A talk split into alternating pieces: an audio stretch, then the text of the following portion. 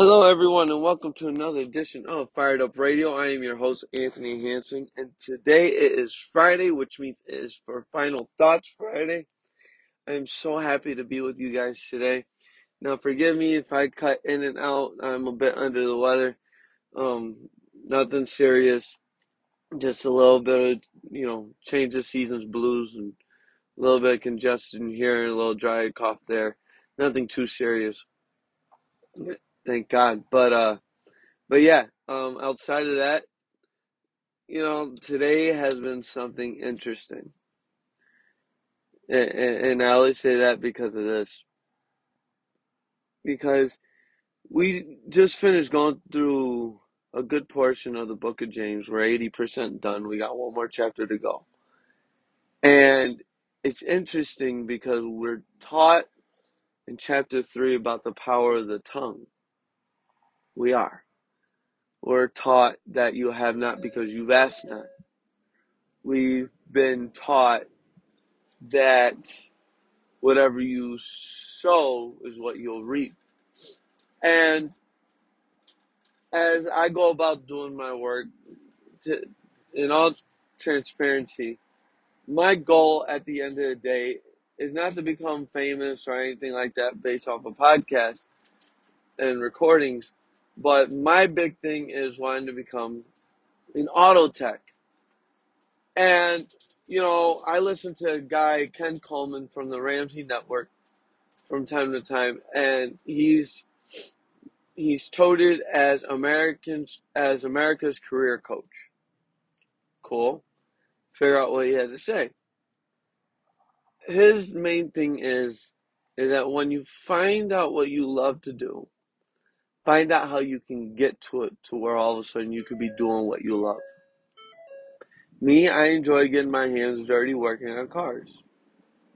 And that's when I came to the realization, all right, let me go ahead and try to apply to dealerships or, you know, auto stores. You know, maybe they can help me get to where I want to be. That's to not just be a, cert- a certified tech, but to also um, get to a point where I could potentially own my own shop. You know, because that's what I want to do.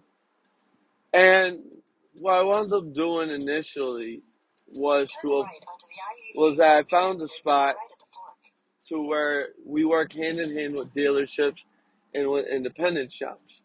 I work for a auto warehouse. I work for an auto warehouse where we deliver auto parts, obviously, everything except for engine and transmission to engine and transmission, with the exception of those two parts and the chassis, um, to dealerships and mom and pop shops. So I get to work close with dealerships and independent shops and whatnot. But there's multiple divisions within this company that I'm a part of. You got uh, the part of the company that works closely with restoring owner the owner's vintage and classic vehicles. That's one. Another division is where we work on get preparing uh, uh, um, first responders vehicles ready to go and equipped with all the lights and the tent and the computer system and stuff like that. So I I thought, and then there's a division I work I work hand in hand with, and that's delivering parts to dealerships and independent shops, and seeing these people one on one in the parts department and on the and on the the floor. So a while ago, I talked to my boss, or to one of my many bosses, and I mentioned to him about working in the division to where we work on first responders vehicles, and how, and then to, and this was back earlier in the summertime. Then all of a sudden today, because he's at a spot where I deliver, where I deliver to, it's one of the branches of the company, and he goes and asked me if I was still interested to move to the location to where this first responders department was. And I told him, at the end of the day, my main goal is to work on vehicles. And this is an avenue that I get to take in order to get towards that. Then, yeah, I, I, I would like to transfer there if possible after I'm done with my first year. And we got to talking today after what I shared with them almost six months ago. On top of that, in everything that I do, I may jest about the company in various aspects, but I'm very respectful. I honor each and every person that I work with. I'm courteous, and yet I always come off as a team player. Not just come off, but act and do. And to know that this is finally being brought to to one of the higher ups' attention, it made me realize how important it is to not just have a dream, but to find a way to get there, one. Two is to always be on guard. What do I mean by that? Well, I was, for four years in high school, I was in the ROTC program. And I was always taught that integrity is you always doing the right thing even when no one is looking. Always doing the right thing even when no one is looking. See, I've, I have always been on guard with my job. First off, I always made sure that I was on time. If not on time, I always communicate with my with my supervisors, with my dispatcher. I always made sure that everyone knew where I was. I kept myself accountable to my supervisor, to my dispatcher. That's number one. Number two, I always came off as a team player. If there's anything that needs to be done, I'm more than willing to do it, even if I don't even if I don't think that I'm qualified to do it, I'm always willing to learn. Number three, the other thing is that I always made sure that I respected and honored each and every person in their given position. Because no matter what, any given day of the week, not only could they possibly turn on me, but they could also possibly turn me in. Not to say that I do anything bad, I do anything illegal, that I say anything out of turn, but I always make sure that I express appreciation and that I always help and that I always work with my fellow coworkers and or supervisors. Because no matter what, if I know that I need something that they'll help me, just as I help them taking care of whatever needs to be taken care of even if it means stretching myself thin from time to time. Always be on guard because you never know who's going to help you get elevated to the spot where you want to be at. Whether it be the next position in the career that you currently have, or they'll give you the reference necessary for when it all boils down to when you are moving into the area that you've been wanting to move into for a while. Your dream job, your dream career, whatever it may be. You always want to be on your best guard. You always want to be on guard no matter what. And the only true way that that happens is when we operate in integrity, living above reproach, always being on guard. Because when we fail to be on guard, guess what? We end up getting ridiculed, embarrassed, and for some of us, we may end up being exiled for whatever reason it may be. I know that may seem a bit extreme, but follow me. There's going to be a time when Jesus comes down, sitting on the judgment throne, and judging the people of the land. And there will be a point in time where we will where there will be a group of people presenting themselves saying lord lord i have cast the demons out your name. I've healed the sick raised the dead cleansed the leper. I ministered your gospel. And what will he say? Be gone from me you workers of iniquity for i never knew you. See it's never enough to just always do good works it's never enough Good works are good works. Don't get me wrong; they come from a good heart. So James, that's what Jesus tells us in a parable that a good fruit or a good tree only produces good fruit, but cannot produce a bad fruit. Cannot produce bad fruit. It's the same thing with uh, a bad tree cannot produce good fruit. It can only produce bad fruit. Now, I say that to say this: anyone and everyone can be nice. But the question is, are you living above reproach? Are you guarding your heart? Are you guarding your mind? Are you doing everything necessary to be able to love on your neighbor as you love yourself? And, and, are you doing what's necessary to not just do things that the gospel commissions us to do, are you do, are you building the relationships necessary to ensure that not only do you go astray, that you not go astray, but that your neighbor does not go astray? See, because if you love yourself, you won't allow yourself to get off the beaten path. But if you loved your, but if you didn't love yourself, you wouldn't care. You'd dive off a ditch if you wanted to. You'd dive off a mountain cliff if you wanted to. Always be on guard and live above reproach. How do we live above reproach? Well, for one thing, we follow the Word of God.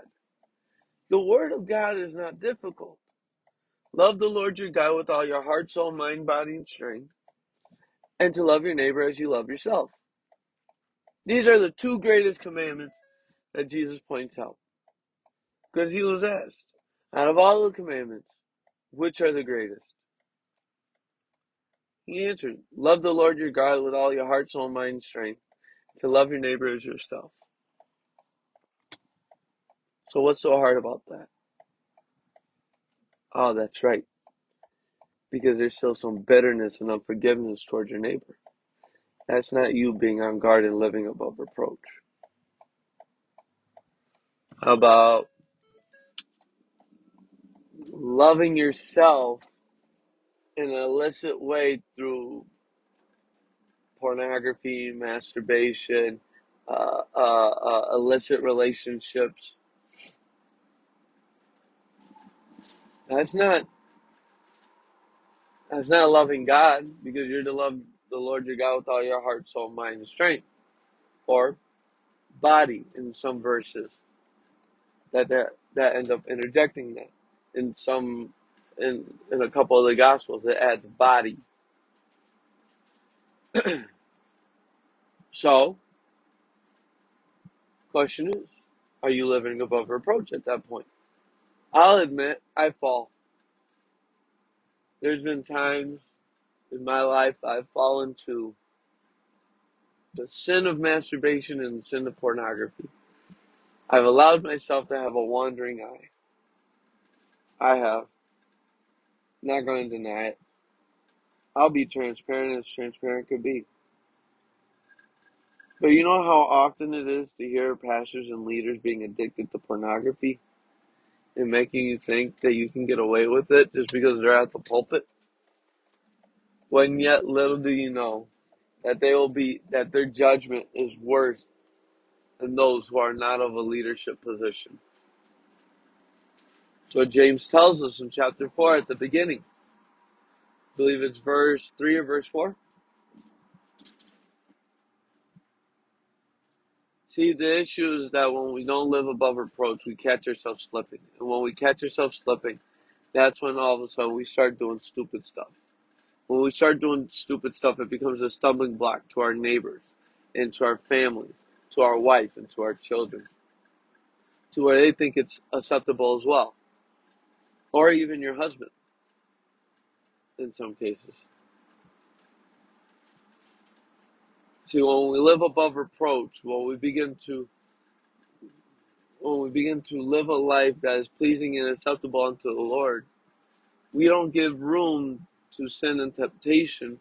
Rather, we we resist the devil and he flees, and we continue to stand our ground on the word of God, continually pursuing the kingdom of heaven versus partaking of the king excuse me versus partaking the kingdom of darkness. This is the difference of being on guard and li- being on guard and living above reproach. Many of us, the issue is cussing, using cuss words, because it just flows out so naturally. I'll admit there's times where I've used a few cuss words here and there, or I've spewed it out out of frustration and anger. I'm not going to lie to you guys. So much so where I use filler words and that annoys my wife. It does. Because she'll even check me on it like, dude, if you're going to say it, say it. Don't throw idle words around. Like, all right, you get, you're right, you're right. Because out of the abundance of the heart, the mouth speaks. So this is where I would challenge each and every one of you as I close this up. When it comes to being on guard, living above reproach. You always got to be mindful. There's always someone looking out for you. There's always someone looking at you. There's always someone examining you. There's always someone that's trying to put you above everything else because you're the one that's put yourself in the spotlight. Not intentionally, but you've been placed under the spotlight. And they're going to look at every wrong and every mishap because they because they will either use it as an excuse for themselves to do it or it will cause them to stumble and to fall away and to claim church hurt. So I encourage and challenge you today. Live above reproach. Live a life that is pleasing and acceptable. A life that edifies. A life that, that, that projects integrity. And a life that is the example of living above reproach. Challenge you. Because there's going to be no other way for people to be coming to Christ if you are not living a life above reproach. None whatsoever. Because guess what? At the end of the day, it's on your shoulders as to why people come or go within the body of believers. It's going to start with you. As we talked about this past Monday in the book of James, it's going to start with you. So I encourage you live above reproach, do what you know is right, fight for what's right, and do not give room to the enemy by letting your guard down. With that being said, I love you guys. Have a blessed day. And I will see you guys, I will talk to you guys Monday as we enter James chapter 5. If I'm not mistaken, James chapter 5. No, scratch that. We're not in James chapter 5. We're finishing James chapter 4. As we continue on James chapter 4 and we begin to work with one another on knowing more on how it starts with us and what we can do to not just live above reproach, but live a life that's pleasing and acceptable unto the Lord. I love you guys. Have an awesome day, and I'll see you Monday. Don't forget Facebook, look it up, Fired Up Radio, or type in the handle at Fired Up Radio 93. Also, Spotify, Anchor.fm, and Apple iTunes, or the podcast app for, for iTunes. You can go ahead and also find the every broadcast there as well. All right. I love you guys. Talk to you Monday. Bye.